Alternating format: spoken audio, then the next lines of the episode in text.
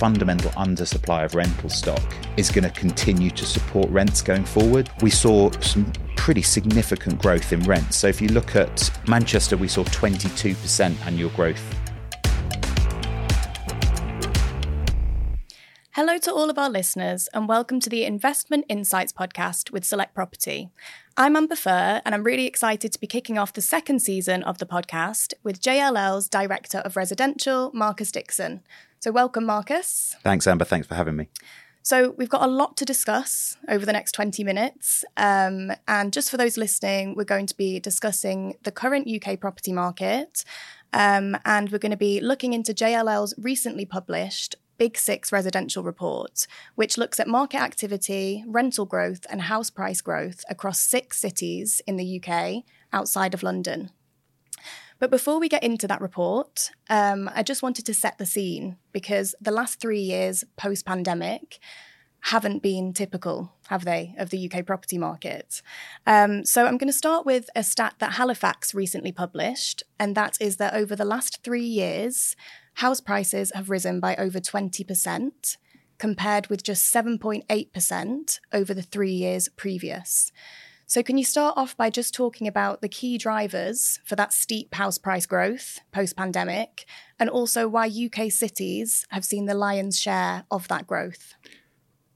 Yeah, of course. I mean, it's a it's a it's a big topic and one I'm talking about a lot at the moment. But I think, you know, if, firstly, just rewind back to sort of April, May 2020. If I was sitting here doing a similar uh, podcast and told you that in three years' time we'd be looking at prices 20% higher than they were then, I don't think anyone would have believed me. No. It, it's been it's been a really sort of unusual market over the last three years. Um, what we saw at the beginning was um, people leaving cities. Um, you know, the reasons why you live in a city, you know, all of the, the, the theatres, the bars, the restaurants, the you know the buzz, the life, um, and work. Importantly, um, you know, were no longer there. So actually, we saw a lot of people moving out. Um, and we saw growth in markets outside of sort of urban areas. Uh, but quite quickly, as as sort of lockdowns ended, we started to see people come back, um, and actually they wanted to live right in the heart of the city, and so we started to see house prices rise and rise quite significantly in certain markets um, across our big six. So we we we look at, at six city markets across the UK outside London. Um, they started to grow at different rates, but we st- we we saw demand for those properties, both on the rental side and the sales side, um, start to increase, uh, particularly as some of those restri- restrictions started to lift. And more recently, as, as, students have started to return as well, particularly students from overseas, that demand has only increased. So we've started to see more people wanting to come back to the city. Um, that demand has really pushed um, prices both on the sales and, and on the rental side. And we're now starting to see that real buzz returning to a lot of our, our UK cities. Okay, great. So I actually moved to Manchester City Centre in 2021. Um, quite bad timing, really, and quite, you know, not the best time to be sort of paying city centre rent when, like you say, offices were closed, um, theatres, pubs, restaurants were closed. I think Manchester was actually in in lockdown for the longest of all UK cities. Um, but you're right, we've seen such a kind of return to city life and such a buzz about the city. So many amazing things that are opening everywhere at the moment, it seems, in Manchester. Okay, so let's talk more about this city centre renaissance. So, the Big Six residential report compares market activity, rental growth, and house price growth across six UK cities outside of London. So, what UK cities are there? So, we look at uh, Bristol, Birmingham, Manchester, Leeds, Edinburgh, and Glasgow. So we compare what's happening uh, in the new homes market in, in all of those six cities. So essentially, what we do is we, we ask our local JLL offices in those locations to value um, the, the price of a one, two, and three bedroom flat new build flat and prime new build flat within those cities at that particular point in time. So it gives us an idea of, of what's happening with values and particularly on the prime side, what's happening at that top end of the market in terms of, of, of price growth and what's happening to rents. Okay, so in the most recent one, then, which looked at all of those things in the year to December 2022, um, all six cities saw growth, didn't they, across um, house prices and rents. Now, is the key reason for that just this supply and demand imbalance in city centres due to this city centre renaissance that you talk about? And are there other key factors that are contributing to that, particularly rental growth? Yeah, I mean, I think that 2022 was. Um, I guess a year of two halves in terms of, of looking at the market, particularly on the sales side, but but that had a knock on effect to rents too. And so if you look at sort of the first half of the year, we we still had relatively low uh, interest rates, so mortgage rates were lower. Uh, we we still had schemes in place like Help to Buy, uh, which came to an end at the the end of, of October. So we were seeing, particularly in the first half of the year, pretty high levels of of, um, of, of growth in prices. Um, a lot to do with the fact that we were seeing you know strong domestic demand alongside that sort of overseas investor demand that we continue to see. In the second half of the year, um, following things like the mini budget, we started to see the base the, the base rate, uh, the Bank of England base rate rise, which had a, obviously a knock on effect for interest rates. Um, and so, what we saw, particularly in the second half, was households who maybe would have considered moving over into owner occupation. So, sort of first time buyers who were maybe in rental properties in the city moving across, but those um, tenants stayed as tenants rather than became buyers. So, we saw this sort of level of demand continuing to increase in the second half of the year. Um, against a you know a pretty static um, or and supply constrained rental market. So we saw some pretty significant growth in rents. So if you look at um, the two best performing cities, so um, Manchester and Birmingham, Manchester we saw 22% annual growth uh, in rents for for you know good quality new city centre stock, um, and Birmingham around 18%. Um, across all of our six, rental growth is pretty strong, so just shy of 16%. So really strong growth. Um, in terms of prices, not not quite as not quite as strong, particularly for, you know some of the things we've discussed in the second half of the year. But you know, even if we look at Manchester City Centre, um, we're looking at growth compared with pre-pandemic of around twenty percent. Um, about five or six percent of that came in in in the last twelve months. So you know, still some strong growth, but it's the rental market where we've really seen those um, those rents start to accelerate. Okay. And despite the kind of news headlines about, you know, obviously rising inflation rates and the cost of living going up in the UK, we have seen in the report that there's actually higher demand for this prime new city centre stock, haven't we? Which is kind of defying those economic conditions in a way. And I know you mentioned the energy efficiency being a factor. Could you go more into that a little bit and also talk about the other factors why people would want this prime sort of city centre lifestyle? Yeah, I mean, I think that obviously cost of living has you know has has has been sort of splashed across the headlines. Um, well, still is now, but certainly in the second half of last year. And you know, I think there are some real challenges in terms of the the rate of growth of things like food and energy. Um, and part of the report we we analysed um, EPC, so sort of you know the, the energy performance or how energy efficient particular properties are. And if you compare either new or, or pretty modern stock with with with uh, with existing properties. It's those it's those homes that are far more energy efficient. Historically, when energy costs were lower, it didn't make quite so much of a difference. But now the the energy costs between a you know an A rated, which is the best best rated property, and a G, um, are really significant. We're talking you know in some cases hundreds of pounds a month oh, um, oh, okay. in terms of the difference in energy costs. So I think that the the demand for good quality, efficient, well insulated, modern properties is definitely increased both on the sales side, but also on the on on on the letting side too. Um, and obviously the you know these modern city centre apartments fit that really well. Um, so I think that's been that's been a you know one factor in terms of what's been driving people towards these properties. I think the other side of it is that um, we've seen a lot of relocation from places like London to cities like Manchester and Birmingham. Um, and those people moving up, um, they've got used to spending higher budgets outside of outside of Manchester and Birmingham. When they come here, they want um, you know, high quality, high amenity city centre living. Um, so these prime developments, you know, definitely tick those boxes. So they've got you know gyms, pools, uh, communal shared areas for, um, for, residents within these blocks.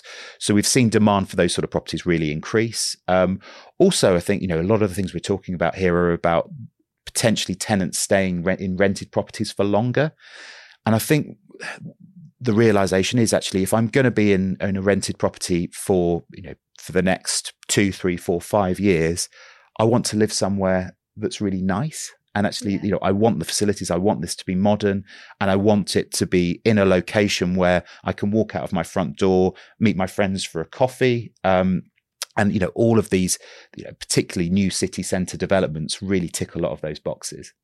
Absolutely. I know in JLL's Home is for Everything report that was sort of uh, published post pandemic to talk about the change in, in buyer and rental trends, there was a quote in there that mentioned um, a move to residents looking for cities with a village feel.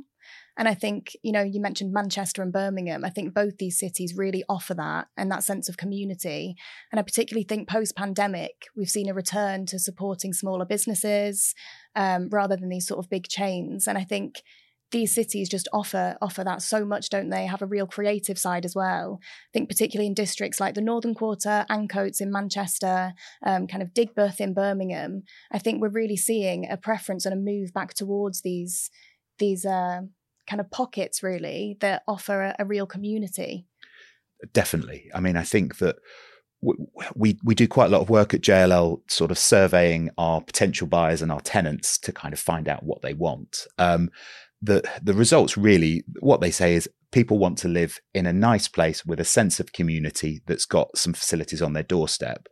But I think one of the real shifts that we've seen, certainly sort of post uh, pandemic, is that people are you know hybrid working is here to stay and, and and actually the trend for hybrid working which was you know already starting i think people were already starting to do you know a day or two from home um, has really accelerated and probably we've moved forward 10 or 15 years in terms of that sort of hybrid working journey in the space of two or three years. Yeah. But what it means i think and, and something certainly when we're talking to to developers about what they should build um, is it means that people are far more concerned about facilities and where they where they live not just where they work. I mean it used to be that if you were working in an office in the heart of a city five days a week you would probably meet friends near the office for for dinner. You would um, maybe go out after work for drinks. And so a lot of that sort of socializing was done near your place of work. Um, obviously a lot of people's places of work certainly for part of the week are now their home their home office. Yeah. and so actually having those facilities on your doorstep is is much more important. And actually tenants um, and buyers are, are willing to pay a premium to live in that sort of sort of community. I mean, it, it, it's not a new thing. You know, if you look at actually successful villages out, you know, out in in rural areas, you know, those ones that are most desirable are ones that have, you know,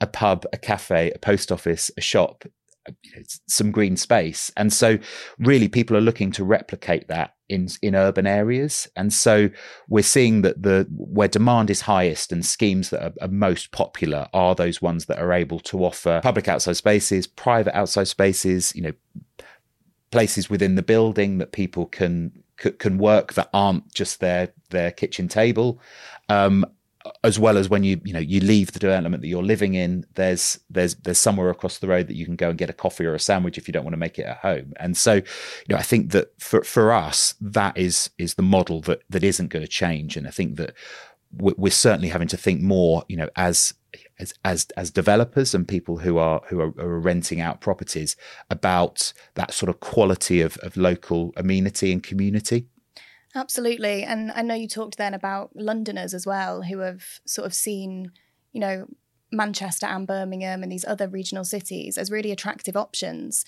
because firstly as you mentioned you know compared to what they're used to this will be much more affordable rent they'll have they'll be very used to having little or no amenity in London and you can see that with this home working trend as well, for Londoners who might want to keep their job, keep their London wage, um, who might be, you know, hybrid working, as you said, you can see how it's also a very attractive option for them to now move to one of these cities and commute into London one or maybe two days a week.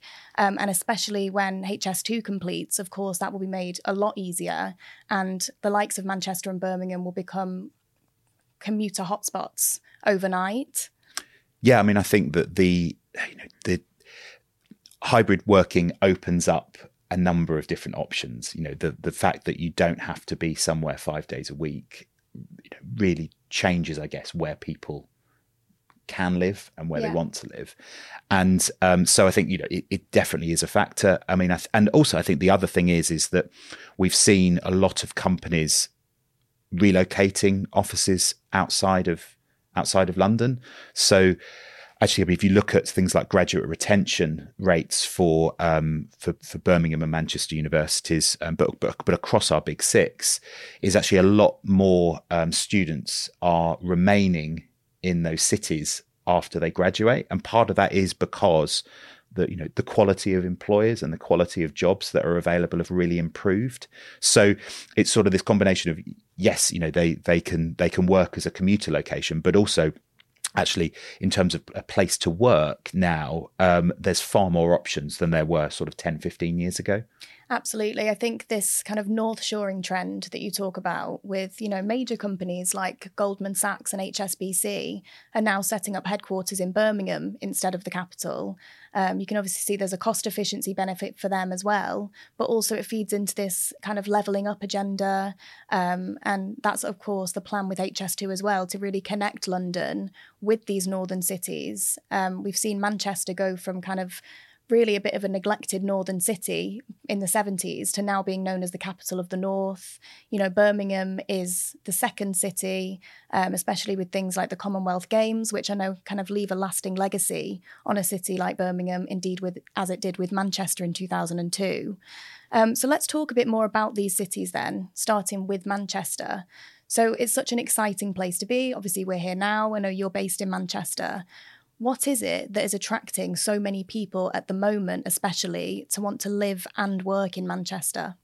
I mean, I think firstly, there's a real buzz around the city that you notice. I mean, I've I've lived in Manchester for going on for 13 years now, and the, the the change that I've seen in the city over the past 13 years has been phenomenal. And if you look at you know some of the stats, if you look at the growth in the Manchester economy, you know the, the size of the, the, the Manchester economy has grown by more than a third in the last 10 years. You know, so you've seen this real sort of acceleration of of activity, which has brought with it new development, which you know then has been the catalyst for new restaurants, bars, um, and now we're starting to see things like you know the the Mayfield Park and sort of green spaces in the city. So I think that you know the, the sort of evolution of Manchester, particularly as as sort of a, a residential um, city, has has been you know pretty phenomenal in the certainly over the last 10 but probably over the last 20 years. So that i think the buzz around the city which brings in you know a younger population um, but also i think increasingly there's people who there's better quality buildings within the city now, larger floor plates. So we're seeing a rising number of people who traditionally would have lived in the city in their 20s and and left for the burbs in their in their 30s and 40s remaining in the city because that you know there, there is all that life. There is the you know the, the, the culture within the city. And so that's really important. Um, for Birmingham, I think um, the, you know the, the, Commonwealth Games, which you've already uh, mentioned, was a sort of a real catalyst uh, for the for the city last year, and we've certainly seen demand for any properties that we're we, are we are putting on the market um, at JLL in, in, in Birmingham have sold really well um, in 2022.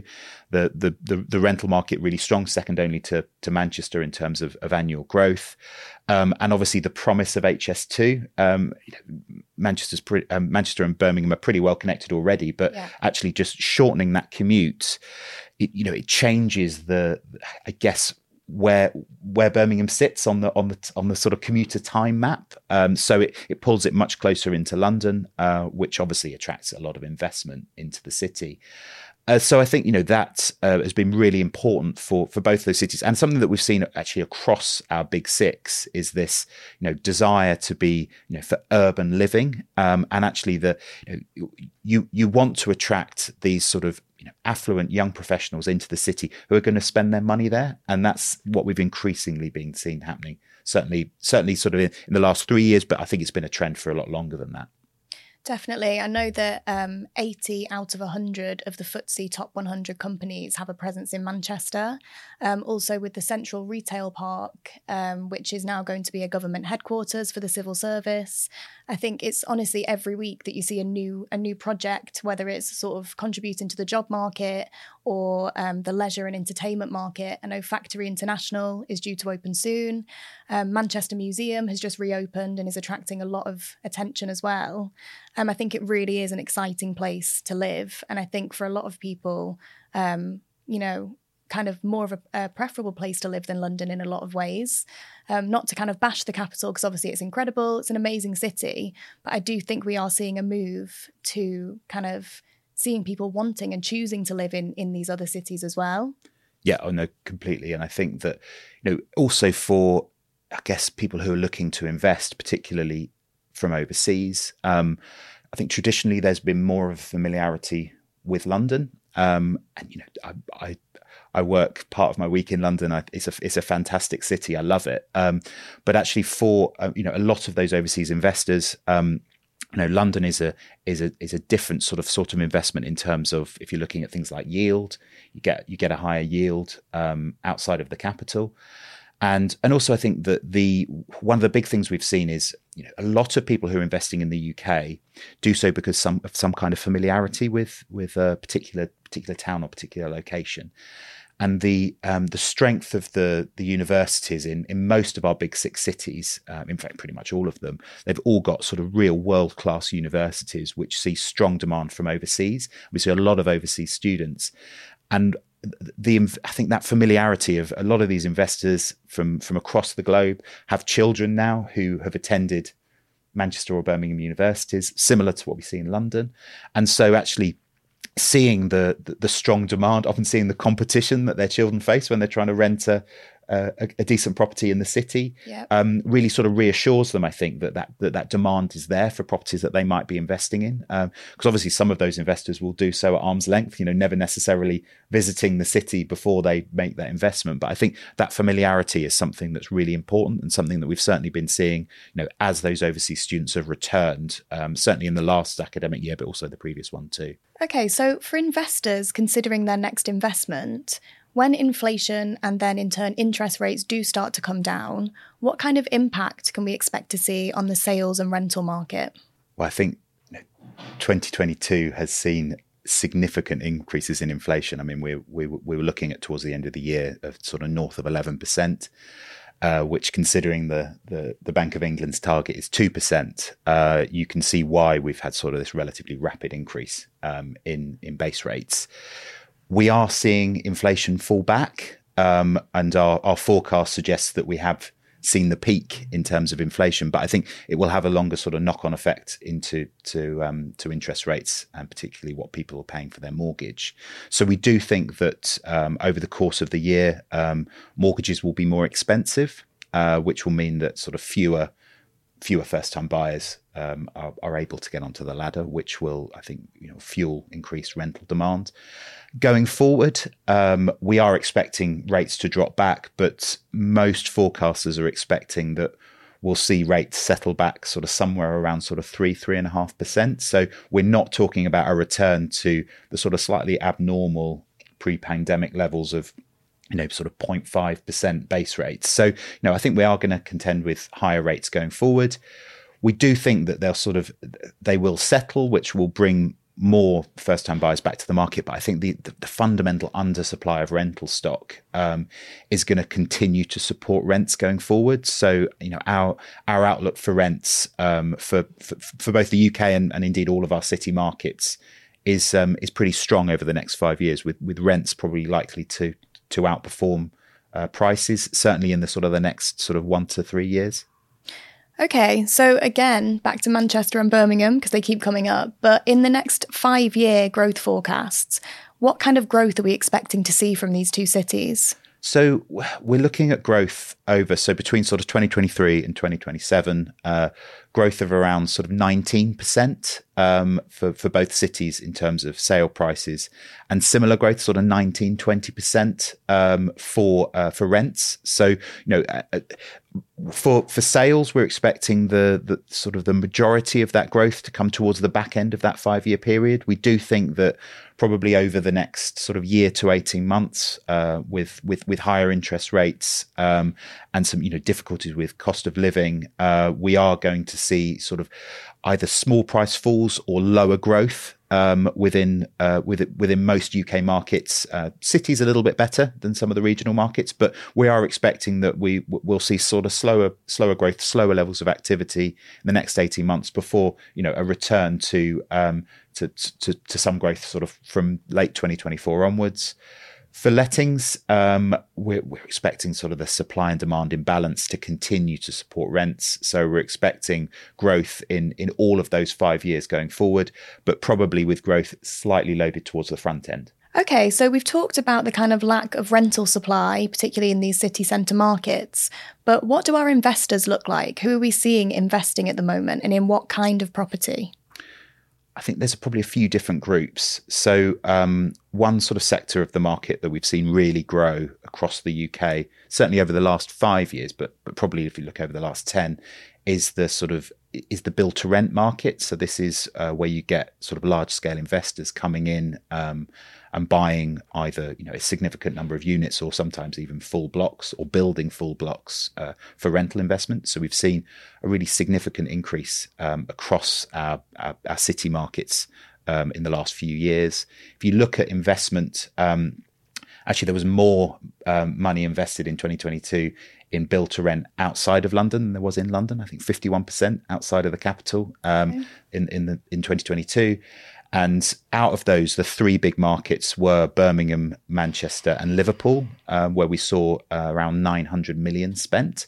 So, really significant investment um, in, in rental stock. But even with that investment, that's not enough to satisfy demand. Um, so, we're also seeing um, a, a, return to sort of, of the overseas investor. Um, across our city centre markets, with with new homes being you know the, their preferred investment. I think part of this is to do with you know a lot of the, the, the security that they feel about investing in the UK. Uh, there's also a bit of a currency play. Um, the you know the the the pound has been relatively weak against um, the dollar in particular and dollar pegged currencies. Um, so you know we, we, some investors are looking potentially at the UK and thinking you know, I get more for my money because of the currency play at the moment. So we are starting to see um, you know, an, an increase in investment from overseas. We've seen some domestic investment too, um, people people investing um, from within the UK. But I think some of the uh, you know, implications of, of, higher interest rates for UK investors have, have, put off some of those those sort of new players coming into the market. But you know, generally, you know, we, we need more because there you know there, there is this this lack of rental stock. But you know, we're we're seeing particularly on the build to rent and the overseas investor side some some really strong levels of demand. Marcus, thank you so much. That's been such a valuable conversation and one that I'm sure overseas and domestic investors would have found really helpful. So thank you for joining me today. Thanks so much for having me. And to everyone watching and listening, thank you so much for tuning in. You can subscribe on your platform of choice. We're on Spotify, Google Podcasts, and Apple Podcasts, or you can watch on our YouTube channel.